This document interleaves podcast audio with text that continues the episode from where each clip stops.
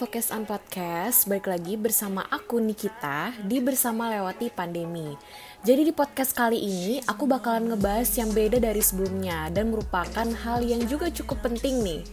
Jujur ya, aku tuh selama pandemi ini ngerasa stres karena ngeliat berita banyak banget yang positif COVID-19, terus juga kita nggak bisa keluar rumah, dan itu sangat amat mempengaruhi kesehatan mental aku.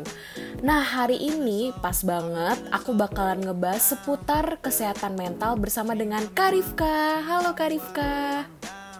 Hai. Jadi aku pengen bacain dulu nih riwayat hidup dari Karifka. Jadi Karifka ini pernah menjadi mahasiswa Universitas Indonesia jurusan psikologi UI. Terus habis itu untuk pengalaman kerjanya wah banyak banget nih guys. Gue sampai kayak jiper gitu ngelihatnya saking banyaknya kan. Terus yang bikin gue menarik ini salah satunya itu Second Asia Pacific Research in Social Science and Humanities. Itu apa sih Kak? Boleh diceritain sedikit mungkin? Oke, jadi waktu itu aku ikut penelitian ya tentang kesehatan mental komunitas aku presentasiin di APACPH ya, itu di South Korea. Itu merupakan konferensi, jadi perkumpulan dari orang-orang yang meneliti tentang kesehatan mental komunitas dan kita mempresentasikan hasil penelitian kita di situ. Dan di situ aku tentang ini sih tentang kata mental remaja. Wah, pas banget kan. Kita juga ngebahasnya seputar-seputar remaja nih, Kak. Jadi siapa tahu Karifka ini bisa ngasih insights buat teman-teman di rumah. Nah, langsung aja nih ya Kak, kita mulai soalnya nih udah penasaran banget nih soalnya. Kakak tuh sekarang kesibukannya apa sih Kak? Kalau saat ini aku masih kerja ya, kerja sama paling ngelakuin hobi sama ngurus paham diri.id. Oke, lanjut sebelum kita deep down nih Kak ke mental health itu sendiri. Sebenarnya pengertian mental health itu apa sih Kak? Nah, merujuk pada WHO ya, dia tuh memiliki definisi sendiri yaitu sejahtera. Jadi individu itu menyadari potensi yang dimilikinya, terus dapat mengatasi tekanan normal kehidupan, dapat bekerja secara produktif dan mampu memberikan kontribusi kepada masyarakat. Kalau dari definisi ini, kata Keyes ya, dia bilang kalau ada tiga komponen nih dari kesehatan mental. Jadi seorang dikatakan sehat mental apabila dia memiliki kesejahteraan sosial, kesejahteraan psikologis, dan kesejahteraan secara emosional kayak gitu.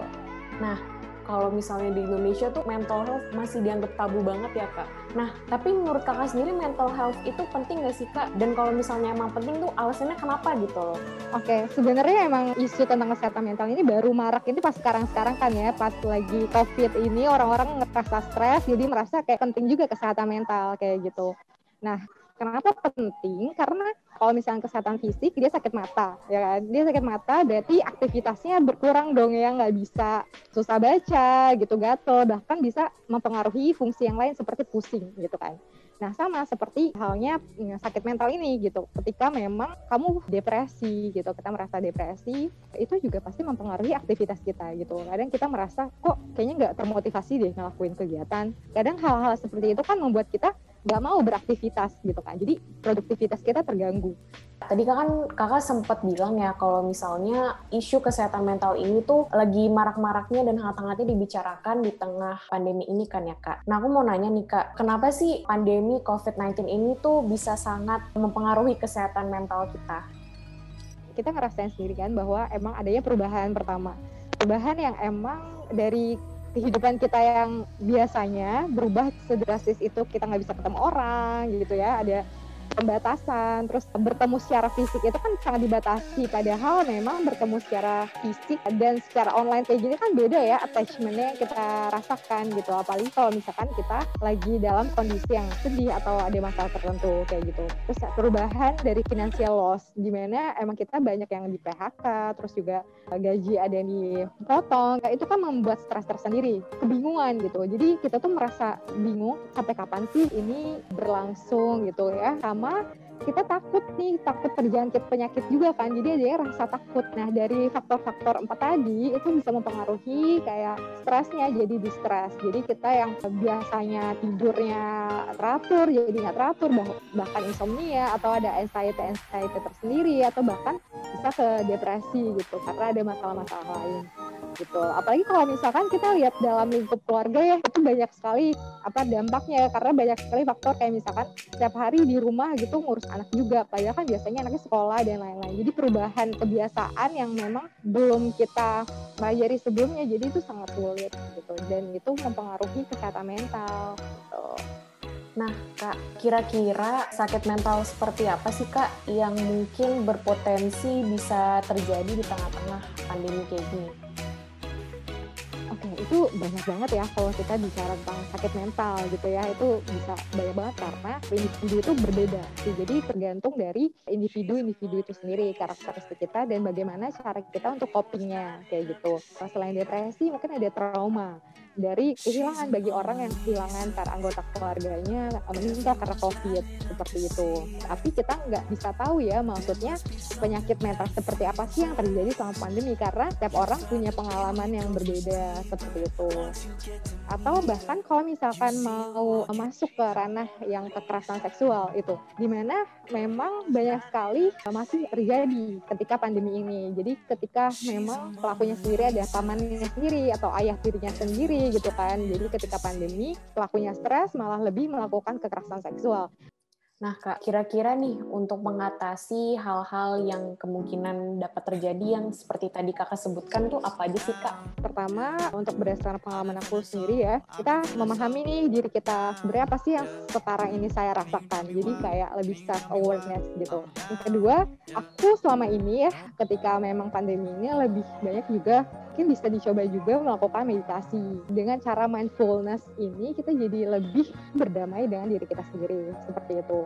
Untuk mengeluarkan emosi dan berdamai dengan emosi-emosi seperti itu selain dengan cara kita memahami diri kita, kita juga harus tahu nih caranya mengeluarkan emosi-emosi negatifnya gitu. Dan ini sih jangan takut untuk cari professional help gitu. Cari tahu apa sih yang terjadi sama diri saya atau gimana sih cara menanganinya seperti itu.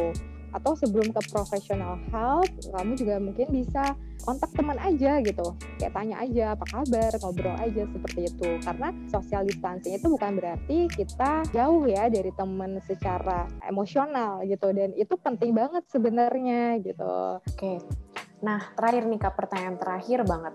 Pesan dan harapan Kakak nih Kak untuk para kaum millennials tentang mental issue itu apa sih Kak harapannya?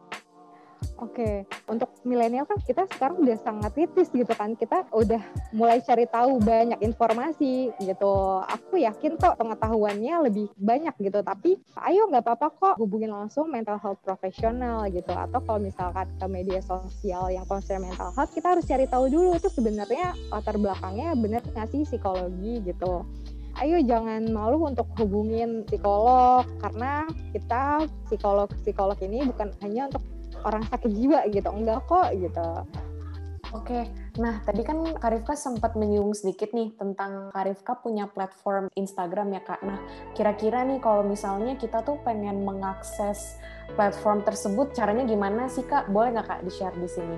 Iya, platformnya baru di Instagram ya. Jadi kamu tinggal cari aja di pahamdiri.id gitu. Nanti follow. Ya biasanya kita ada kemarin tuh sempat ada IG live dan waktu itu sempat sharingnya tuh offline sih ya tapi selama pandemi ini nanti kita akan ada lagi kegiatan secara online kayak gitu. Dan baru-baru ini memang kita lebih ke konten-konten Instagram kayak gitu. Dan kamu bisa email di bio pahamdiri.id itu ada emailnya. Jadi kalau misalkan kamu mau tanya lebih dalam lagi atau mau konsultasi dengan psikolognya bisa lewat email tersebut gitu. Oke, nah jadi aku pengen nyimpulin nih kak dari hasil kita ngobrol-ngobrol kita tadi. Kalau misalnya cara kita untuk mengatasi biar gak terjadi gitu depresi, stres mungkin bisa dilakukan dengan cara mungkin berolahraga, dengan meditasi atau lari. Jadi emosi kita disalurkan melalui olahraga gitu ya kak. And the last one is the most important thing in my opinion in this discussion adalah don't hesitate to go to professional if you do really need help. Karena sebenarnya sakit mental sama sakit fisik itu sama aja. Cuma yang membedakan adalah sakit fisik bisa dilihat mata, kalau misalnya sakit mental itu tidak bisa dilihat mata gitu. Oke, segitu dulu aja podcast kali ini dan aku pengen ngucapin terima kasih ke Karifka udah mau sharing dan ngobrol sama teman-teman di rumah dan semoga apa yang Karifka sampein bisa bermanfaat untuk teman-teman di rumah dan diharapkan teman teman-teman di rumah bisa lebih aware tentang mental health. Dan nih ya jangan lupa juga untuk follow IG kita di @focusradio.ui dan tetap stay tune terus di Focus on Podcast ya karena bakalan banyak banget konten-konten yang menarik lainnya. Niki pamit undur diri, stay safe and stay healthy.